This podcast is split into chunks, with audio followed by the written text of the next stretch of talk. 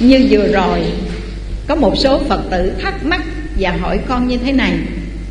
Cô ơi, Con đã thọ Bồ Tát tại gia giới rồi. Ở nhà thì con ăn chay trường đã mười mấy năm. Nhưng mà có một cái Là ông chồng của con Ông không có ăn chay. Và mấy đứa nhỏ con dâu ở trong nhà thì nó nấu đồ ăn không vừa miệng ổng, Cho nên ngày nào lên bàn ăn, Ổng cũng cằn nhằn cử nhữ. Ổng nói, con tu hành chi mà bây giờ không có lo cho gia đình gì cả. Thậm chí đến một bữa ăn cũng không có lo cho chồng cho con. Có được một bữa ăn ngon lành. Con nghe ông nói riết, con chịu không nổi. Tuy con ăn chay, nhưng con còn sắc sắc gọt thịt của chúng sanh rồi con còn phải hàng ngày đứng xào nấu thịt của chúng sanh. Cho ông chồng của con, cho mấy đứa con của con nó ăn. Trong lòng của con rất là xót xa. Con xin hỏi cô vậy chứ, con như vậy con có tội hay không? Con mới trả lời, tuy cô không có giết hại chúng sanh, chỉ mua thịt ở ngoài chợ, về làm thức ăn cho chồng, cho con, bản thân cô ăn chay nhưng mà phải làm những bữa ăn cho gia đình trong lòng rất là xót xa. Bởi vì mình là người ăn chay niệm phật, không có nở lòng nào mà chiên xào nấu nướng thịt của chúng sanh. Vì biết rõ, thịt của chúng sanh chẳng qua là cha là mẹ, những chúng sanh này là cha là mẹ trong nhiều đời, nhiều kiếp của mình. Cho nên bản thân của mình cũng không muốn, nhưng vì hoàn cảnh bắt buộc thì hãy học theo cái tấm gương sáng của những người cư sĩ tại gia mà đã biết tùy thuận các duyên để sống giữa cõi đời trần tục, được gọi là một cái nghệ thuật sống ở đời. Tùy thuận các duyên nhưng không để cho các duyên nó làm chướng ngại mình. Giống như câu chuyện mà quý vị đã xem ở trong phim nghịch duyên đó, các vị có xem cái bộ phim này rồi cái cô này hàng ngày chồng của cổ làm nghề đồ tể giết heo mà cổ khuyên hoài không được. Mỗi ngày ông chồng làm thịt con heo nào Thì bắt cổ phải nắm cái chân, Bốn cái chân của con heo lại Để cho ổng thọc huyết, Để ổng cắt cổ. Thì mỗi khi mà cổ nắm cái chân của con heo lại Để cho chồng làm thịt Thì cổ Nam Mô A Di Đà Phật, Nam Mô A Di Đà Phật, Cầu cho chúng sanh này Đừng khởi lên cái tâm quán giận Mà hãy nghe tôi niệm Phật danh đồng niệm theo Để được sanh tịnh độ. Chứ đừng có khởi lên cái tâm oán giận thù hằn, Mà phải dai trả trả dai đối đầu. Quan khiên túc trái, đời này, đời sau, Trong vòng sinh tử luân hồi khổ đau dữ lắm. Thì bây giờ, ở trong hoàn cảnh mà mình chưa giáo hóa được gia đình, Có lòng thịt chúng sanh, Không phải là tự tay mình cắt cổ, lột da hay là róc dãy nhưng mà quý vị mua cái đồ ở ngoài chợ đi nữa, về, xin các vị hãy nhiếp tâm niệm phật. Mình không có còn cách nào để giải quyết.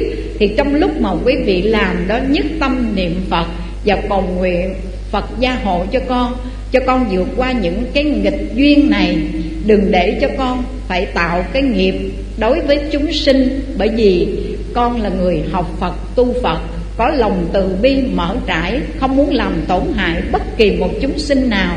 Nhưng vì hoàn cảnh bắt buộc, nếu không làm, ông chồng, ông chửi, ông chồng của con, ông quậy quọ.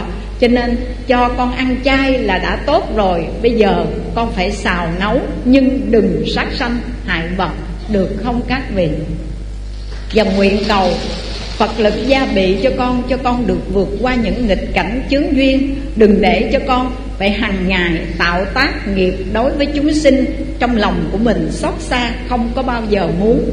Có những trường hợp như vậy. Rồi có những vị Phật tử hỏi Con thì ăn chay đã mười mấy năm Con cũng thọ giới. Nhưng mà vì cuộc sống mưu sinh Thì con phải làm bánh Bánh nướng Hay là làm bánh trái gì đó Mà phải hàng ngày Làm bằng trứng gà, trứng vịt thì con có sử dụng trứng gà hay trứng vịt gì đó Để làm bánh Trong cái phương diện làm ăn của mình, Mua bán của mình.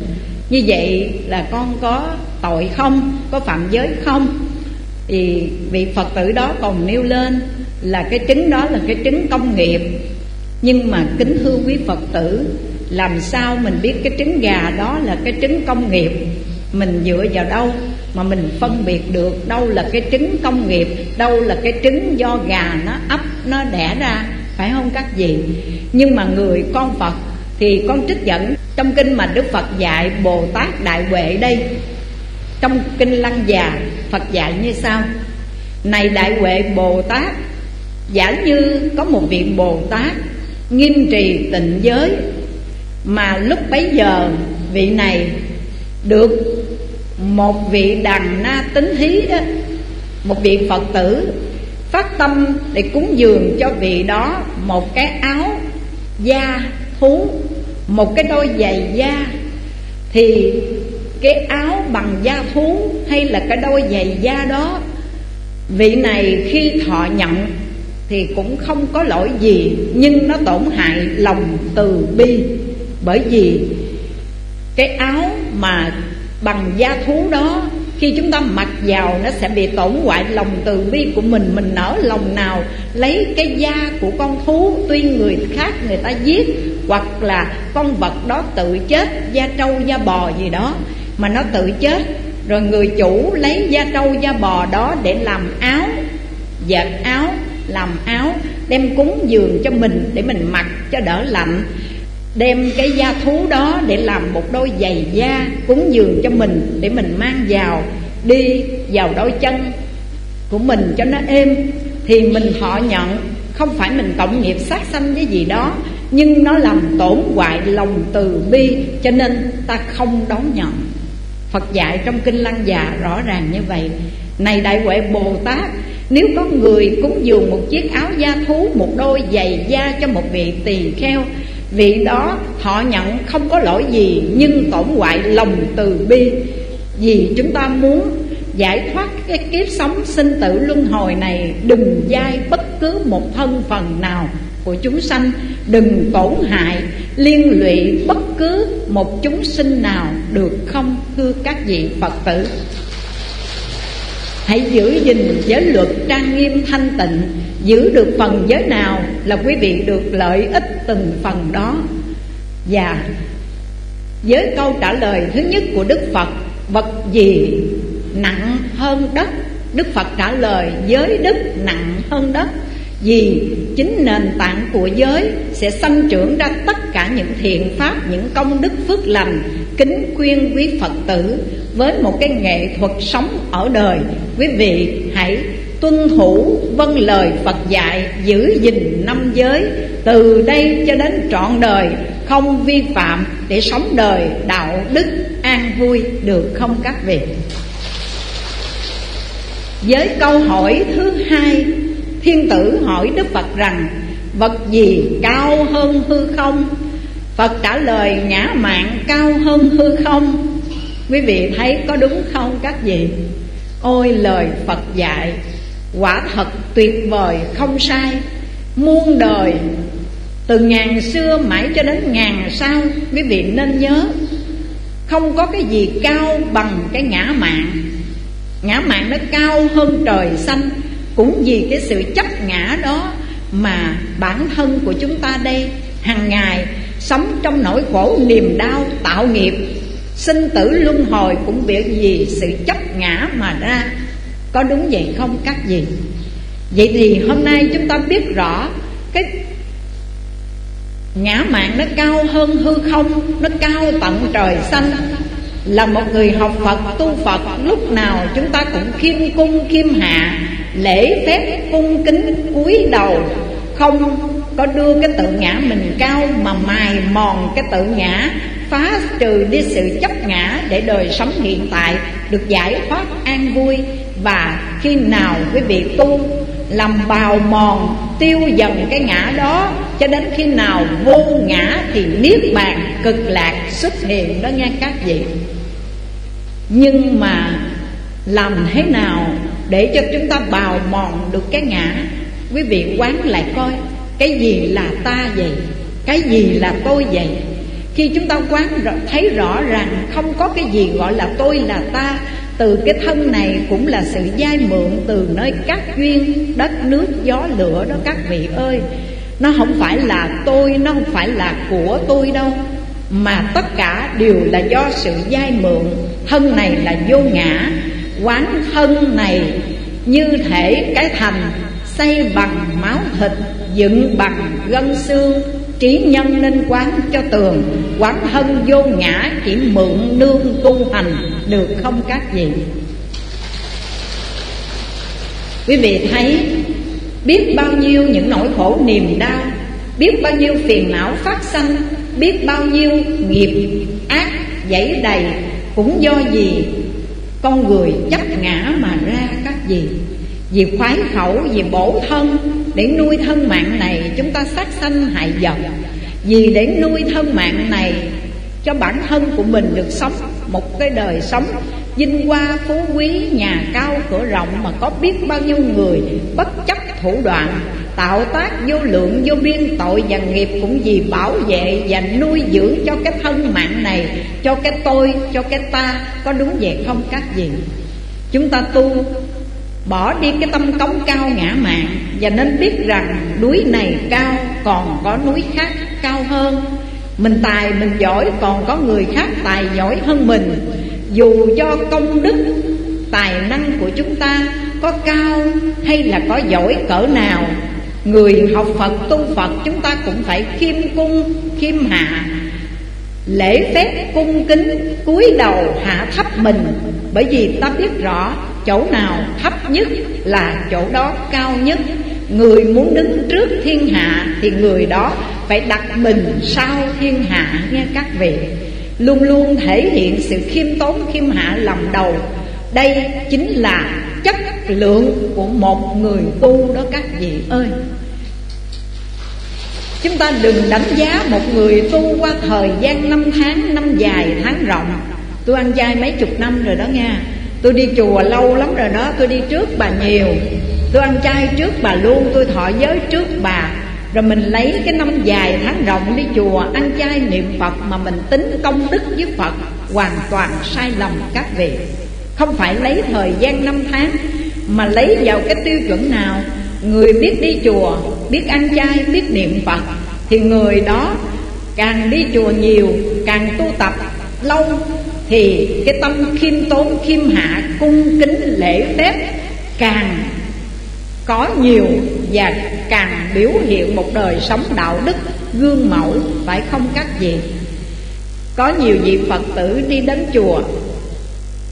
Không biết là gặp đại ca chùa hay là gì đó mà nói cô ơi con đi đạo tràng. Cô biết không?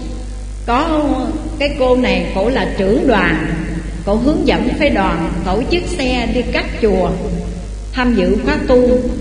Mà cổ giống như đại ca vậy đó. Có nghĩa là cổ nói cái gì cũng được, mà mình nói cái cổ quay lại cổ nạt nộ mình. Cổ không cho mình nói. Thậm chí mà đi vào trong đạo tràng, mình thấy cái chỗ nào, trống mình vào đó mình ngồi. Cổ không cho còn nói mấy bà không được đến đó ngồi nha. Cái đó là cái phe khác. Còn mình, phe của mình phải ngồi ở góc này. Cổ muốn cái gì là phải chiều theo ý cổ. Còn nếu không thì ra, cổ nói nặng, nói nhẹ, chịu đời không nổi. Cho nên, các vị Phật tử này to nhỏ nói với con, Nói cô biết không? Cái cô đó làm trưởng đoàn nhưng mà giống đại ca chùa vậy đó. Cái con nghe tới đây, cái con giật mình. Ở ngoài đời, giang hồ thì có đại ca. Vô chùa, Đi chùa mà cũng có đại ca nữa sao? Rồi cái lâu quá không thấy các vị Phật tử đi theo phái đoàn Đến chùa tham dự khóa tu nữa. Gặp cái hỏi, cô ơi, sao lâu quá con không thấy cô đi chùa, Không đi theo phái đoàn để đi đến đạo tràng tu nữa cô? Cái các vị đó trả lời, nói như thế này, Vào chùa mô Phật từ bi ra đằng sau bếp sân si dãy đầy. Con không đi nữa thưa thầy Về nhà đóng cửa từ rài lo tu. Đi chùa con thấy lu bu. Não phiền chất đóng thì công phu có ích gì? Các vị đã nói vậy đó. Nhưng mà xin trả lời nếu các vị phật tử buồn giận ai đó Không vừa ý, không vừa lòng bất kỳ một ai dù cái người đó là cái người trưởng đoàn hướng dẫn mình đi chùa Mà mình không vừa ý, không vừa lòng Thôi đi các vị. Người ta trợ duyên, người ta tổ chức đoàn xe cho mình đi tu Hướng dẫn cho mình đi tu. Đạo tràng này, đạo tràng nọ là quý lắm rồi. Còn mình tu là mình được lợi ích chứ đâu phải vì cái người đó mà bỏ chùa không tu. Còn nói rằng đi chùa con thấy lu mu não phiền chất đóng thì công phu ít gì con xin trả lời với các vị như sau. Thưa với các vị rằng, con cũng xin thông cảm cái sự tình của người đó đã nói. Tại vì cùng đi chùa mà đi vô đâu phải ai cũng tu hành tinh tấn, ai cũng phải là chân tu tu, ai cũng khiêm cung, khiêm hạ, lễ phép tôn trọng mọi người. Tất cả chúng ta đều là phàm phu mỗi người có một cái tập khí nghiệp khác nhau đúng không các chị?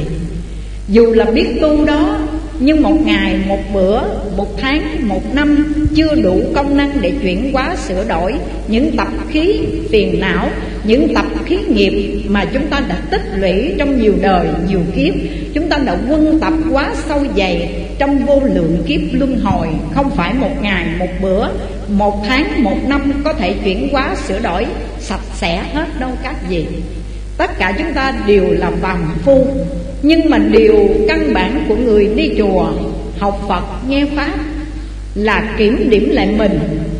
Kiểm điểm lại mình Coi mình còn cái khuyết điểm nào Còn cái xấu, cái dở, cái sai Cái xấu ở chỗ nào Để mình biết mình sửa sai đó là phương cách để hoàn thiện chính mình, Và đó cũng là ý nghĩa của hai chữ tu hành, Đúng không các vị? Vì tu có nghĩa là sửa, Hành là hành vi, Tu hành là sửa đổi những hành vi sai trái của mình. Tất cả chúng ta ngồi trong đạo tràng này, Hiện hữu nơi đây, Đâu phải Ở nơi đây 500 vị Phật tử Là đâu phải 500 vị Phật tử Đều tu hiền giống như nhau. Có đúng vậy không các vị? Nhưng mà mỗi người có một cái tập khí nghiệp khác nhau. Cái cô này đi chùa, Nhưng mà dù cho phát tâm bố thí cúng dường, còn có cái tâm cống cao ngã mạng dữ lắm. Ta đây lắm. Tôi là mạnh thường quân, tôi là đại thí chủ, tôi ủng hộ trợ duyên cho cái đạo tràng này, cho nên cái gì cũng phải phải làm vừa lòng tôi và cái gì cũng phải hỏi qua ý tôi, nếu mà làm trái ý, làm cho tôi không vừa lòng là tôi dẹp, tôi không thèm đi chùa nữa. Cũng có trường hợp này. Rồi cũng có người đi chùa, nhưng mà thị phi quá nhiều. Ở ngoài đời, quá nhiều chuyện thị phi phải quấy rồi các gì mà đi vào chùa rồi thì không lắng lòng nghe học Phật pháp, không dụng công trong các thời khóa tu tập. Mà dụm năm, dụm ba cứ thị phi nói to, nói nhỏ, nói chuyện của bà tám này, bà hai kia. Nói riết rồi cái tâm của mình loạn động, để rồi tạo khẩu nghiệp. Cho nên với người Phật tử đi chùa như vậy, Con xin thưa, các vị ơi, hãy bớt đi lời nói thị phi, Là bớt đi nghiệp chướng sân si não phiền. Thêm câu Phật hiệu thường xuyên, Đó là mật chú bình yên kiết tường. Hãy thực hiện theo đây, được không các vị? Nhưng nếu như quý Phật tử vì một vài trường hợp nào đó, Ai đó mà làm cho mình không vừa lòng, sanh ra phiền não, mà các vị bỏ chùa, bỏ đạo, thôi tu, thì đó là một điều đáng tiếc lắm các vị. Và con xin gửi gắm rằng, nghe qua không cảm sự tình, nhưng mà chùa là nơi chỗ chúng sinh ra vào. Có đúng vậy không các vị? Chùa của bá tánh đồng bào.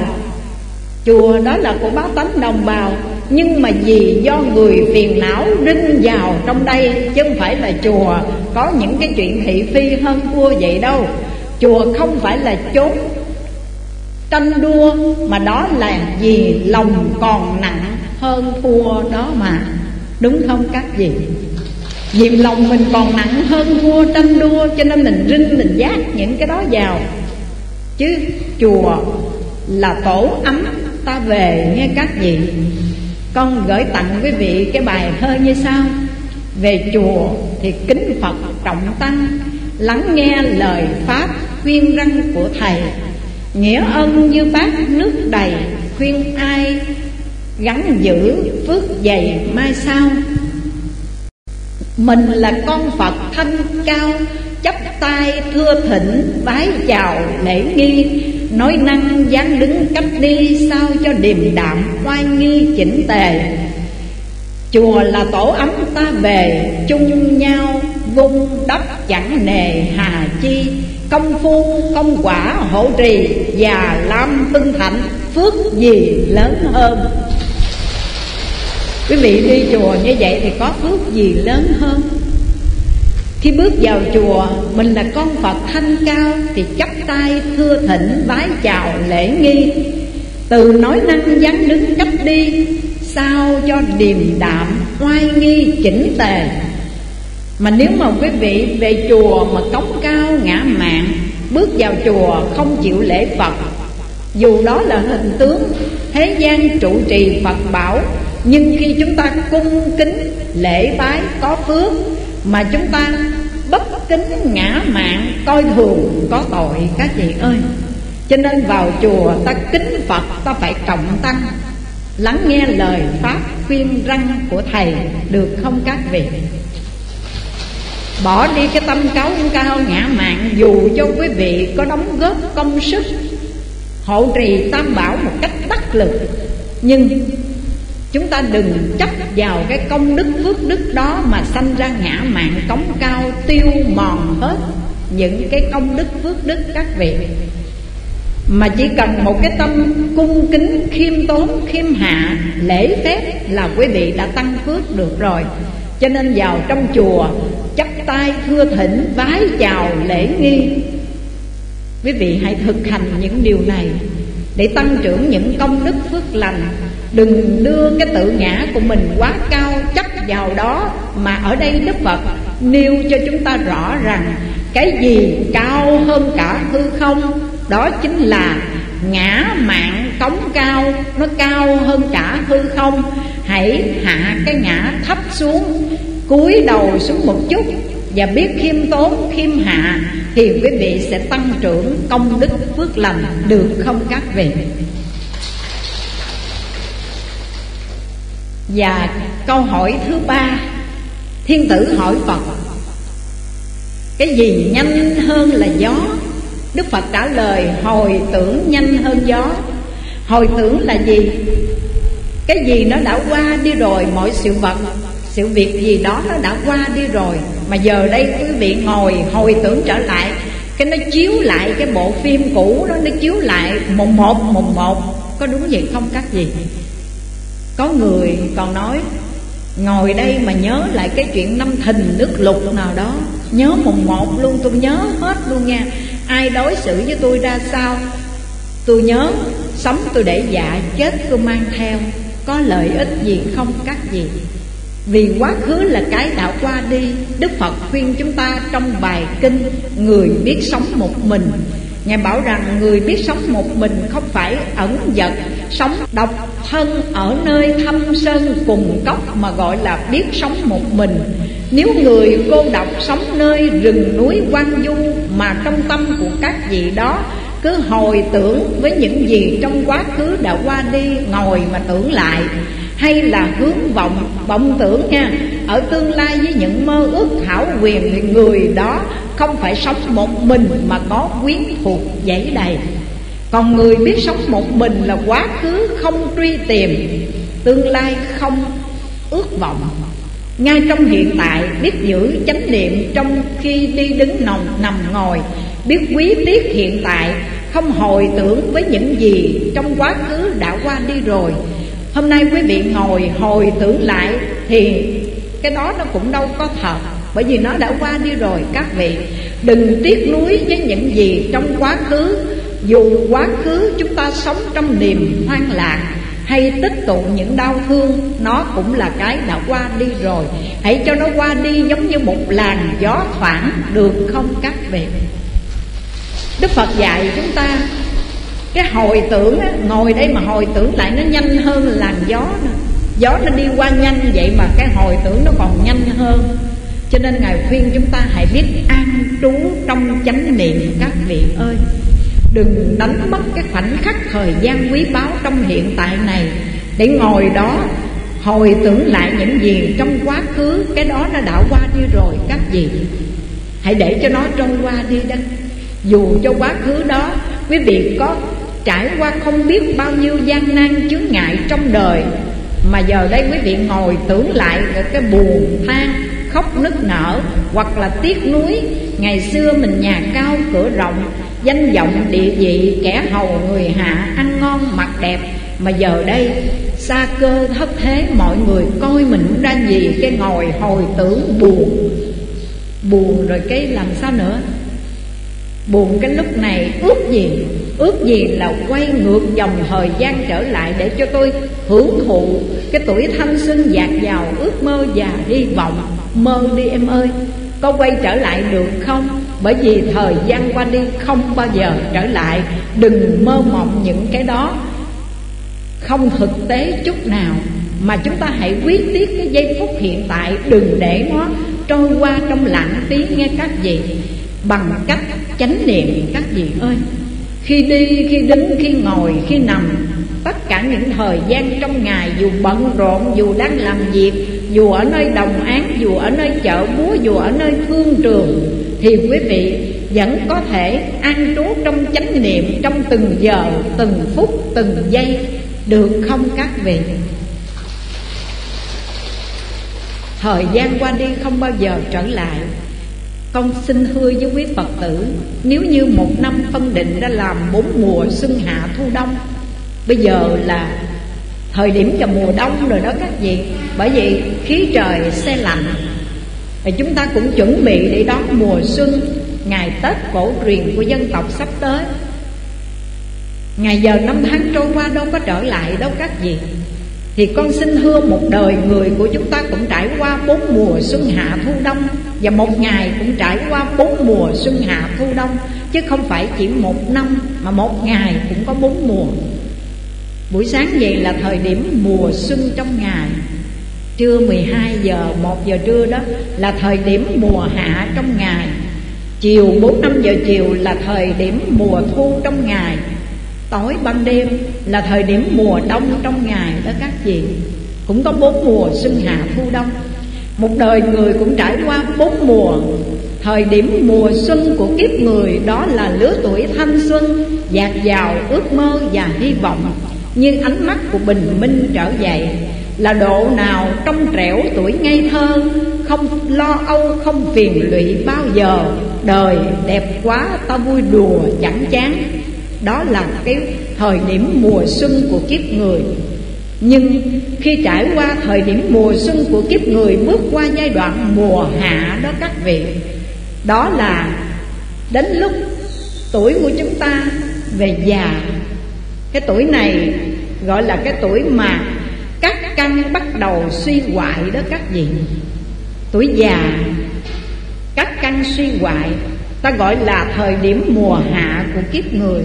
Rồi cái bước qua thời điểm mùa thu của kiếp người Đó là lúc mà bệnh tật phát hiện trên thân. Nó đau chỗ này, nó nhức chỗ kia Ngày nào cũng sống nhờ thuốc.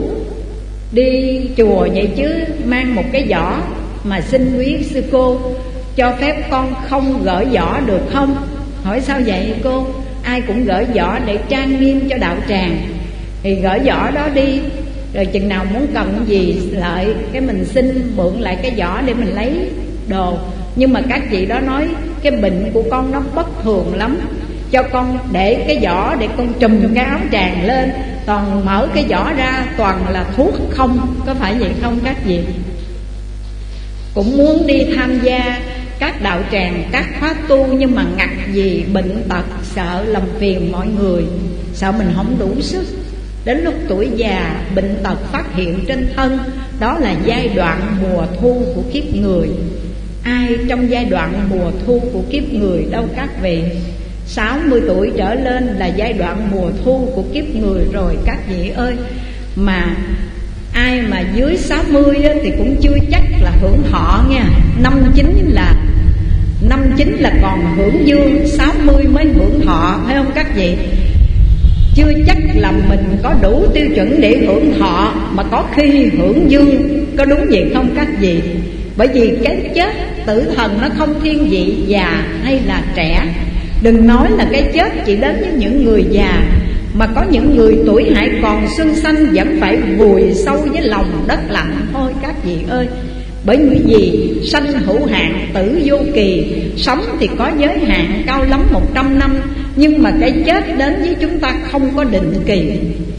Mà ai trong giai đoạn mùa thu của kiếp người, Tức là từ 60 tuổi trở lên, Chuẩn bị đón mùa đông trở lại với các vị Mùa đông đó là lúc mà chúng ta nằm trên giường bệnh, Co tay, giật chân và ra đi. Trong sự giá rét, cô đơn, Đi chỉ một mình, Cha mẹ, ân thâm cũng phải biệt. Vợ chồng nghĩa nặng cũng chia ly, Tình đời nào khác bầy chim chung nhau ngủ. Khi đại hạn đến thời, Mạnh ai nấy bay đi, Có đúng vậy không các vị? Một đời người cũng trải qua bốn mùa như vậy. Phàm hệ có sinh là có tử, Đây là quy luật của một đời người Không ai tránh khỏi cả. Cho nên quý Phật tử ơi, Mình ngồi đây mình hồi tưởng những gì trong quá khứ Thì cũng không thể kéo thời gian quay ngược trở lại Để cho chúng ta sống trong những ngày xuân xanh Tuổi trẻ mà nhìn lại bản thân của mình, Thấm thoát thời gian lặng lẽ trôi. Cuộc đời của mình thay đổi giống như áng mây trôi, Giống như làn gió thoảng, Phải không các vị? Nhìn lại bản thân mình Thì mái tóc chòm đen chòm lớn đốm Hàm răng chiếc rụng chiếc lung lai Lèm nhèm bốn mắt tranh mờ tỏ Khập khển ba chân dở tỉnh sai. Trong cái tuổi xế chiều này Mình đã trở thành một sinh vật. Đầu thì bạc trắng chứ không phải lớn lớn nữa nha. Còn à, hàm răng thì chiếc rụng chiếc lung lai Có người thì rụng sạch hết chứ không phải chỉ lung lai hay là rụng một hai chiếc răng. Mà có người đã rụng sạch hết. Lèm nhèm bốn mắt trong mờ tỏ. Có nghĩa là khi tuổi về già, đeo một cặp mắt kiến vào Mặt, đâu phải lúc nào cũng sáng tỏ đâu. Lúc mờ, lúc tỏ. Rồi chống thêm một cây gậy nữa. Hai cái chân không có vững. Phải chống thêm cây gậy thành ba cái chân mà đi còn không vững. Nhưng đó là quy luật của đời người các chị ơi. Cho nên quý vị không thể nắm giữ, ôm giữ dòng nước thời gian ngừng chạy Và cũng không thể giữ cho mình tuổi xuân xanh kéo dài mãi mà không già. Đó là điều không thể được. Cho nên quý Phật tử hãy trân trọng quý kính cái giây phút hiện tại ta còn đang được sống đây. Hơi thở ta còn ra vô nhịp tim ta còn lên xuống ta còn được sống. Hãy sống ăn trú trong chánh niệm từng ngày từng giờ Biết an trú trong câu hồng danh A-di-đà Phật. Để nương công đức niệm Phật, phát nguyện hồi hướng bản sanh Tây Phương cực lạc thế giới. Hầu thoát khỏi cái kiếp luân hồi sinh tử, Quá nhiều đau khổ này được không các vị Quý vật tử ngồi suy gẫm, Có ngắn ngẫm cho một đời người không không, hay không các vị Trăm năm ở trong cõi người ta, Nhưng mà giật mình ngó lại giống như là chim bao chung quy rồi cũng kẻ trước người sau tấm thân quyển giả có nào bền lâu, hoặc là một nắm mồ khâu, chôn vùi ba tấc còn đâu bốc hình, hay là ngọn lửa vô tình, đốt thiêu cháy rụi thân hình tro than cuộc đời có hợp có tan nhất tâm niệm phật để liên bang trở về, được không các vị? Mà người phát bồ đề tâm niệm phật để cầu bản sanh, thì người đó Biết rõ, thấy rõ cái thân tứ đại này Nó duyên sinh giả hợp. Lực vô thường là công lệ xưa nay, Nương huyễn thân ta sống tạm khỏi trần ai. Nhân duyên mãn cái thân tứ đại Phải trả về cho tứ đại thôi. Cho nên từng giây phút hiện tại Chúng ta sống một đời sống giá trị và ý nghĩa. Nhiều lắm trăm năm một kiếp người, Ai rồi cũng phải sẽ đi thôi. Hãy sống sao cho đầy ý nghĩa để buổi xuôi tay miệng mỉm cười được không các vị con kể cho quý vị nghe, người tu học phật pháp của chúng ta với một cái tinh thần vô quý không sợ Không sợ chết, Bỏ thân mạng này Vì đạo Pháp, vì chúng sinh không quản ngại, Xả thân cầu đạo luôn các vị. Câu chuyện mà thể hiện tinh thần vô quý của các bậc tổ đức đó là tổ sư tử. Ngài đi thuyết giáo, đi thuyết pháp ở nước Kế Tân. Khi đi đến nước Kế Tân thì có một sự việc xảy ra. Đó là có hai người ngoại đạo chứ không phải là tu sĩ Phật giáo. Nhưng mà muốn phá hoại hạ thanh danh của Phật giáo Cho nên hai vị ngoại đạo đó mới cải trang cạo tóc đắp y ca sa cải trang làm người tu sĩ Phật giáo mà đi thích khách vua nước kế tân. Rồi cái bị bắt. Bị bắt rồi cái mấy ổng khai là mấy ổng là tu sĩ của Phật giáo. Ông vua nước kế tân này ổng giận. Ổng nói là một đời của ổng từ khi lên ngôi là ổng ủng hộ Phật giáo. Và cung kính đối với các vị sa môn. Mà tại sao các vị sa môn tu sĩ của Phật giáo không biết trân trọng tấm lòng hộ trì của nhà vua mà lại còn thích khách nhà vua như vậy. Cho nên trong cái cơn thịnh nộ, vua nước kế tân đã ra lệnh đập phá chùa chiền, đập phá hủy hoại chùa chiền của phật giáo và bắt tăng lữ phải hoàn cục ai mà còn giữ cái hình thức của một người tu sĩ thì sẽ bị chém đầu. Ngài tổ sư tử ngài đi thuyết giáo qua nước kế tân đây, thì gặp ngay cái trường hợp nhà vua đang nổi trận lôi đình, ra lệnh truyền đập phá chùa chiền bắt chư tăng phải hoàn tục. Cái nghe đồn, ngài là ở nước khác mà đi đến đây để thuyết pháp. Vua nước kế tân đến mới hỏi tổ sư tử như sau, ta nghe đồn về đạo hạnh của ngài nghe nói rằng ngài là một người tu hành có chứng đắc và chiếu kiến ngũ quẩn giai không, ngài có được vậy không? Cái tổ sư tử trả lời, được. Có chiếu kiến ngũ quẩn giai không, có thấy rằng năm quẩn là không? Có thấy được chưa? Tổ sư tử nói, thấy được. Vậy thì ông cho ta xin cái đầu của ông được không? Cái tổ sư tử nói năm quẩn đã là không thì xá chi cái đầu. Phải không các vị? Sắc, thọ, tưởng, hành, thức đều là không thì có xá chi cái đầu. Ngài muốn lấy thì ngài cứ lấy đi.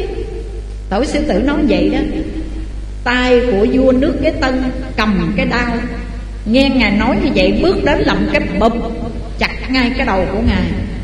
Đầu của tổ sư tử vừa rơi xuống thì máu của ngài giọt lên cao mấy chục mét, mà lạ lùng thay, những người chứng kiến ở trong cảnh đó cũng phải quỳ xuống, cúi đầu mà khiếp sợ.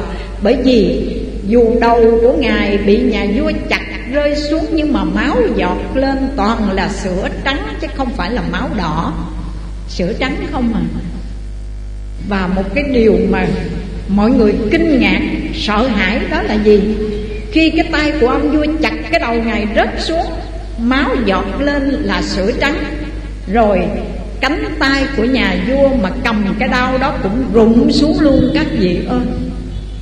Bởi vì đã làm thân của một vị bồ tát ra máu, đã tổn hại đi cái thân của một vị bồ tát, cho nên quả báo nhãn tiền cánh tay của nhà vua rụng xuống đó rồi nhà vua quằn quại đau đớn bảy ngày quằn quại đau lớn chết đọa địa ngục. Bởi vì phạm vào một trong năm tội nghịch, đó là giết một bậc thánh tăng a la hấn quả. Tổ sư tử là một vị thánh, chứ không phải là phàm. Nhưng mà ở đây nói lên cái tinh thần vô quý của tổ sư tử, hỏi ngài có chiếu kiến ngũ quẩn giai không được không? Cái ngài đói ngài nói một câu như thế này, đã năm quẩn là không thì có xá chi? Thấy chứ? Vậy là cho xin cái đầu được không? Được, có xá chi cái đầu. Nếu mà ngài muốn lấy thì ngài cứ lấy đi. Nhà vua chặt cái đầu ngài, mà tay của nhà vua phải rụng xuống, chịu cái quả báo nhãn tiền.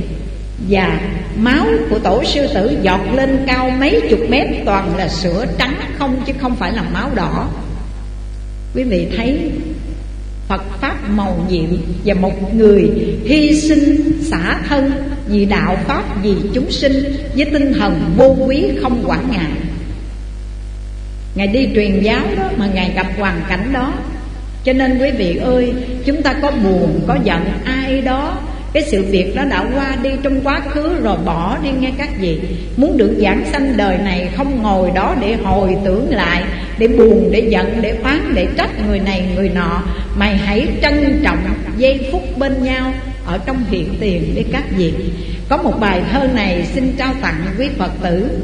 Gặp gỡ trong đời một chữ duyên, Trân trọng bên nhau phúc hiện tiền. Người đến ta ân cần cho hết dạ Người về chẳng vướng bận niềm riêng, Được không các vị?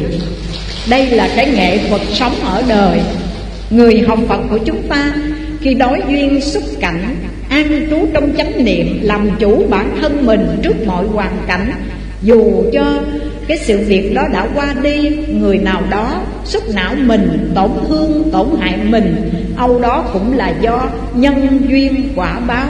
Giữa một biển người mênh mông bao la Tại sao chúng ta không gặp ai và không ai đối xử với chúng ta như vậy Mà người đó đối xử với chúng ta như thế.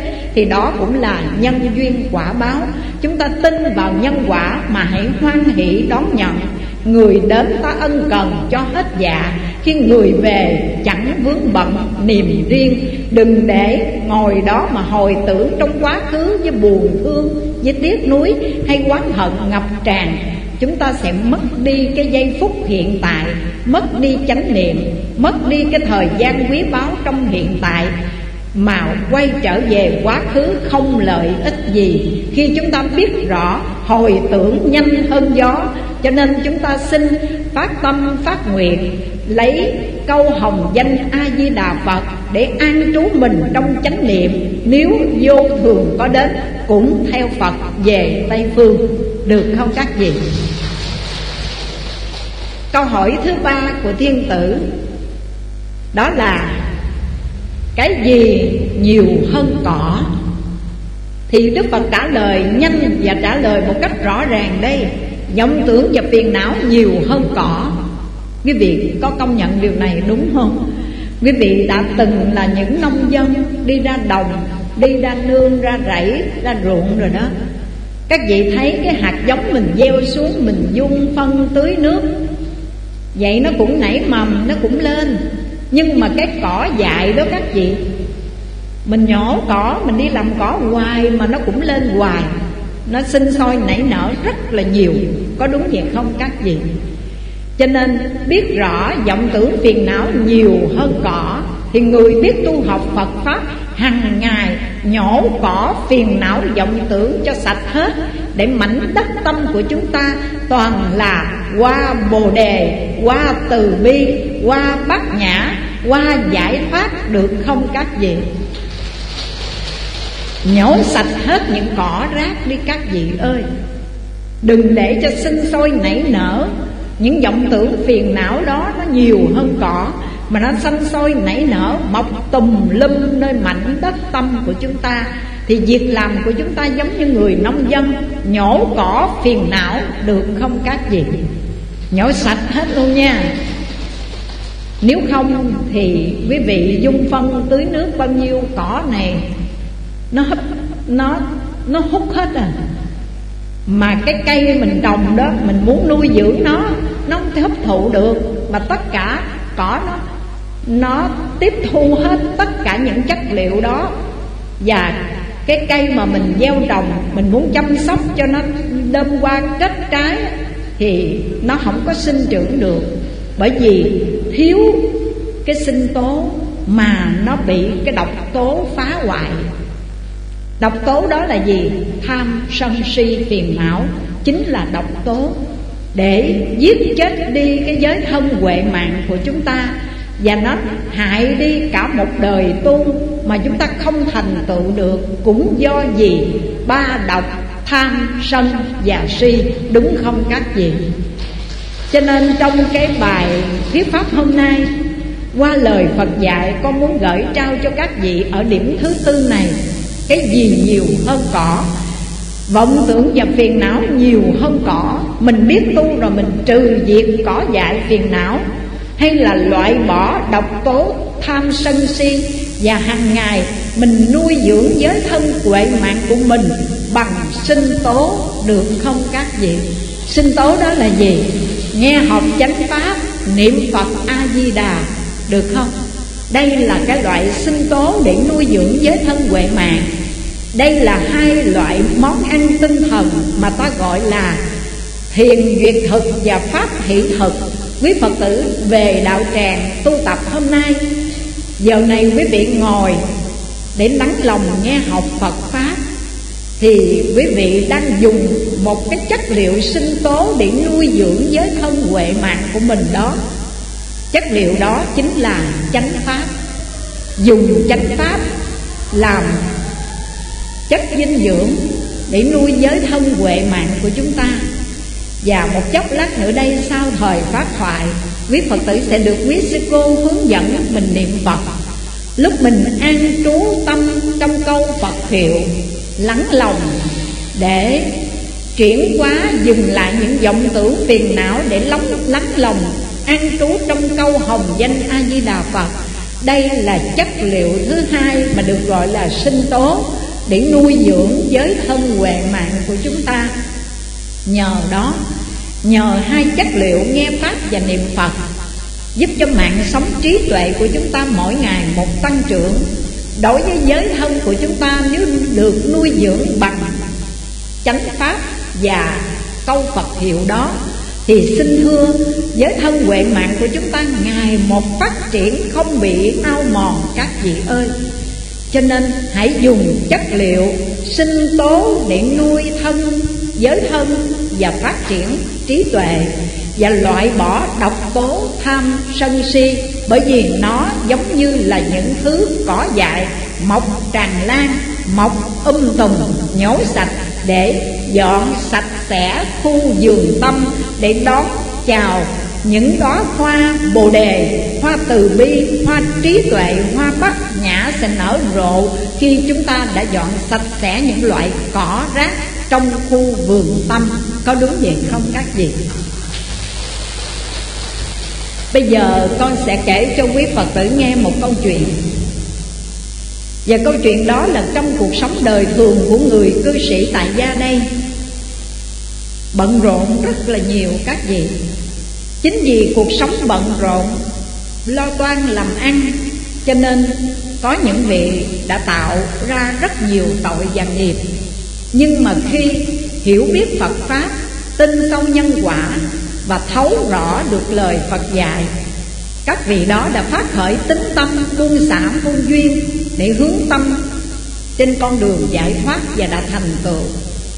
Đó là Câu chuyện thứ nhất là câu chuyện của cư sĩ Trịnh Tích Tân Là một vị cư sĩ gần với thời đại của chúng ta.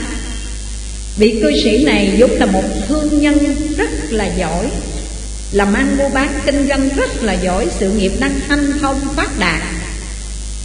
Nhưng duyên mai, Lúc mà cư sĩ Trịnh Tích Tân hơn 60 tuổi, Mấy chục năm làm ăn mua bán kinh doanh, trong những năm tháng đó chắc chắn cũng tạo rất nhiều tội và nghiệp. Nhưng duyên mai, Cư sĩ này được người bạn Chí thân hướng dẫn đi đến đạo tràng Tham gia trong một pháp hội, Trong một pháp khóa tu, Và đã được Đại sư Đàm Hư giảng Kinh A-di-đà. Và Đại sư Đàm Hư lại khuyến quá người phát lòng xin niệm danh hiệu A-di-đà Phật, cầu bản sanh để thoát khỏi kiếp luân hồi. Đàm hư đại sư ngài nói rằng, sanh ra đời là được thân người là khó sáu căn hoàng bị lại càng khó. Sinh ra ở nơi trung tâm, có văn hóa là khó. Sinh ra ở một nơi gần chùa chiền tiếp cận tam bảo là khó. Và được đủ duyên bước vào trong đạo tràng để nghe học chánh pháp là khó. Nghe học chánh pháp rồi mà phát khởi được niềm tin để thực hành lại càng khó hơn.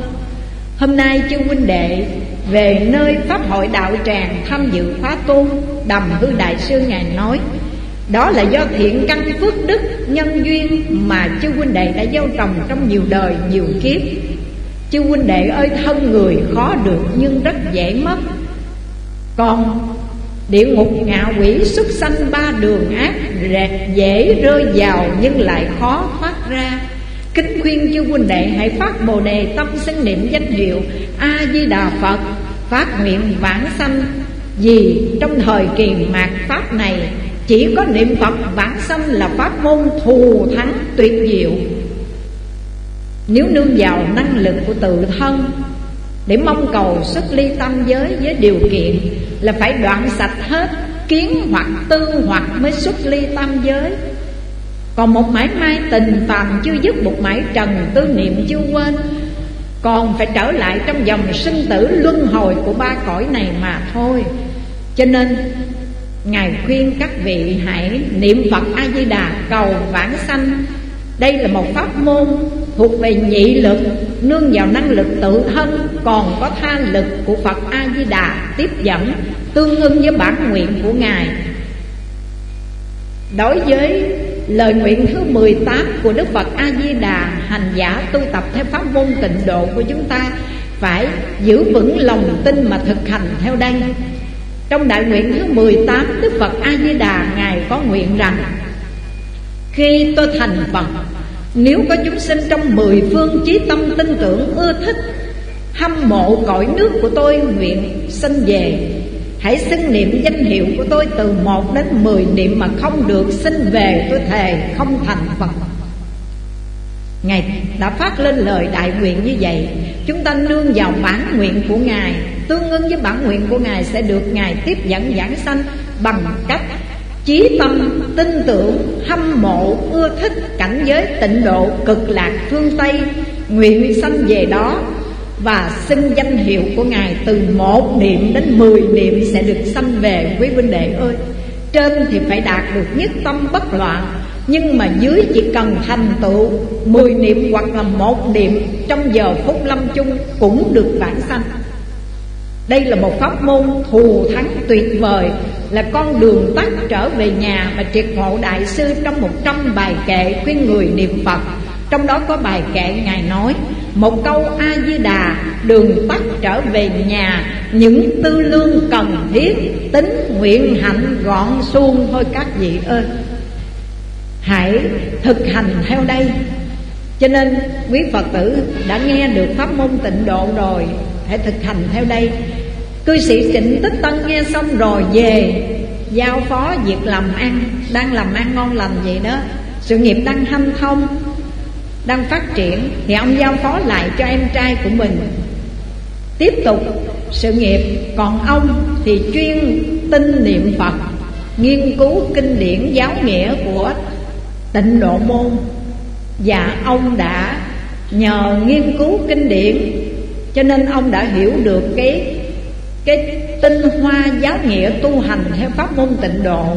Và ông phát tâm, nếu đạo tràng nào không có chư tăng giảng kinh thuyết pháp thì ông sẽ đến đó để chia sẻ Phật Pháp, Để sách tấn huynh đệ đồng tu niệm Phật cầu vãng sanh. Cho nên có những đạo tràng không tỉnh thỉnh được chư Tăng. Mời cư sĩ Trịnh Tích Tân đến giảng kinh thuyết Pháp. Ông nhận lời. Và quãng đời sau của ông, hơn 10 năm, Ông đã chuyên tinh niệm Phật cầu vãng sanh Và giảng kinh thuyết Pháp khuyến hóa người tu hành. Một ngày nọ sau khi giảng xong bộ kinh A Di Đà nơi một đạo tràng, xong ông ngồi trên pháp tòa, ông chắp tay lại, ông nói: "Chư huynh đệ ơi, tôi đời này cả đời chỉ lo biết kinh doanh mua bán, chẳng biết tu hành là cái gì cả." Nhưng duyên mai được huynh đệ hướng dẫn đi đến đạo tràng Nghe đầm hư đại sư giảng kinh Khuyên người niệm Phật cầu vãng sanh Tôi có cơ duyên được nghe Và phát khởi tính tâm hành trì. Bao nhiêu năm qua, Tôi tu tập được Tất cả những công đức phước lành đều hồi hướng Tây Phương trang nghiêm Phật tịnh độ. Hôm nay, duyên trần đã mãn, Tôi trở về cố hương, một lời tha thiết chân thành gửi đến tất cả chư huynh đệ, kính khuyên chư huynh đệ chân thật niệm phật, phát nguyện vãng sanh, giữ vững lòng tin, thực hành theo đây để xuất ly tam giới.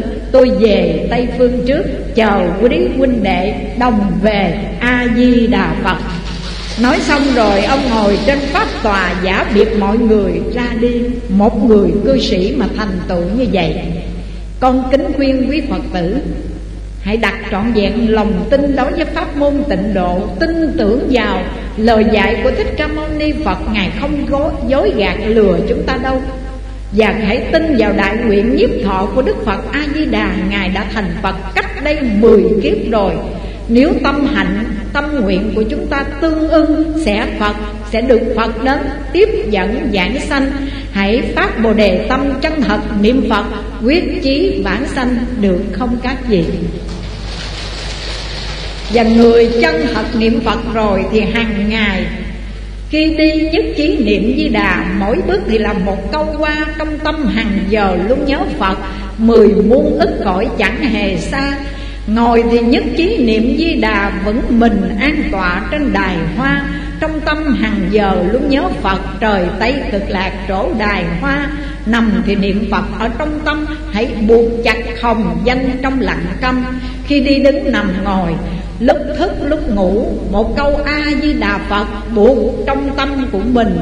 Đó là phương cách để quý vị Dừng lại những vọng tưởng phiền não, Và đó là cũng là một phương cách để nhổ sạch tất cả những cỏ rác phiền não Không còn để nó sinh sôi nảy nở trong mảnh đất tâm của chúng ta. Được không các gì Ấn quan Đại Sư Ngài nói, Niệm Phật thì mới hồng tiêu túc nghiệp có niệm lâu dài thì tự ta sẽ chuyển hóa được phàm tâm. Con kính chúc cho toàn thể quý Phật tử giữ vững niềm tin đối với lời Phật dạy.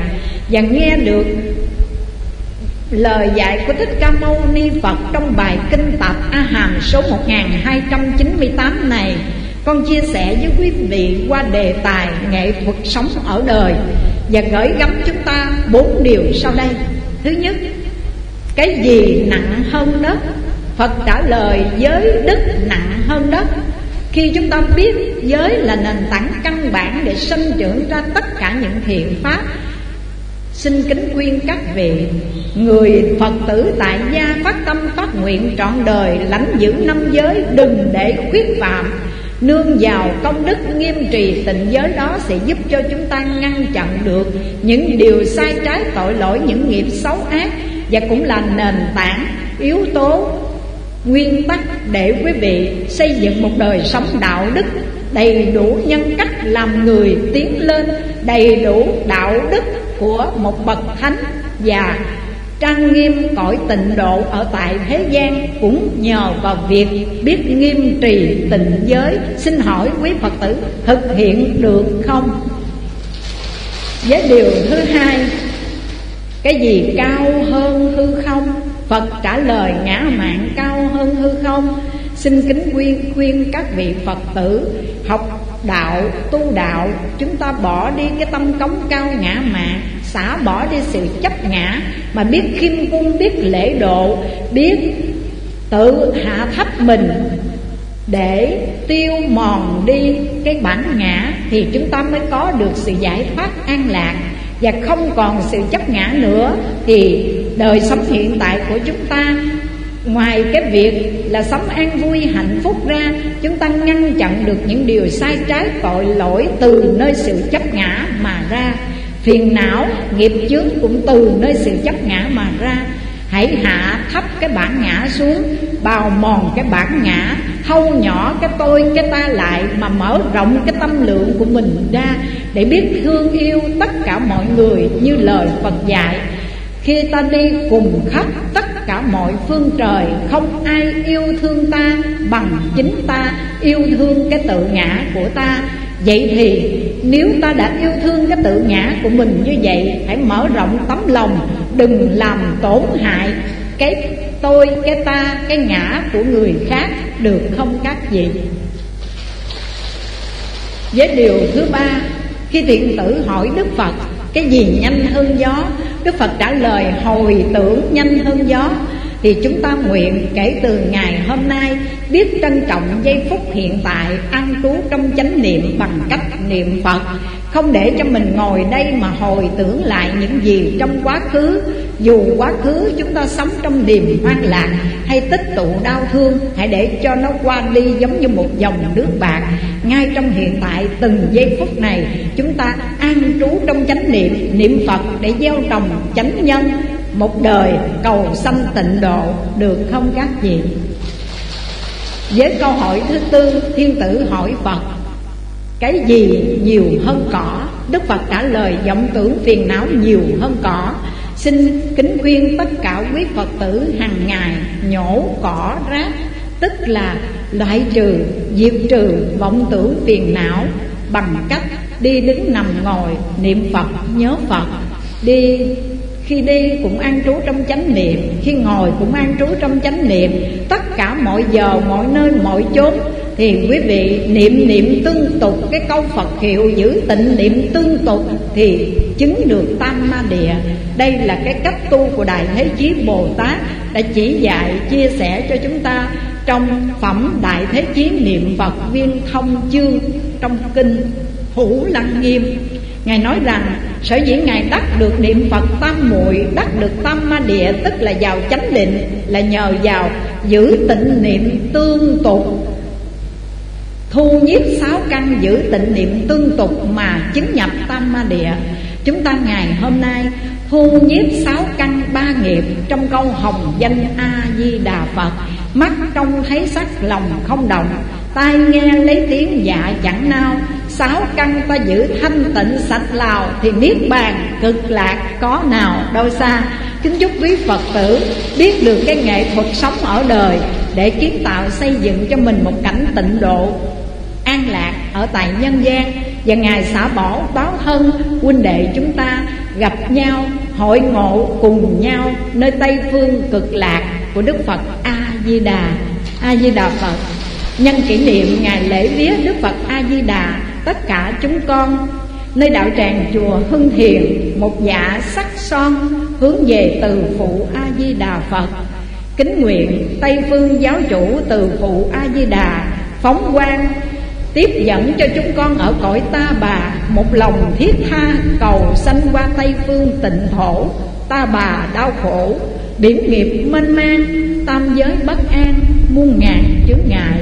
Cúi đầu kính lại, từ phụ xót thương, mây lành che khắp muôn phương, nước pháp thấm nhuần vạn vật, giúp cho chúng con hiện tiền sống đời đạo đức, nghiêm trì tịnh giới bỏ đi cái tâm ngã mạn cống cao và hàng ngày chuyển hóa tất cả những vọng tưởng phiền não trần lao, ngài xả bỏ báo thân, dự vào chính phẩm liên hoa nơi tây phương cực lạc a di đà phật.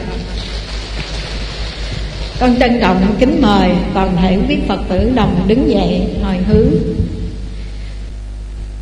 nguyện đem công ờ, đức ờ, này ờ, hướng về khắp tất cả để tử và chúng sanh.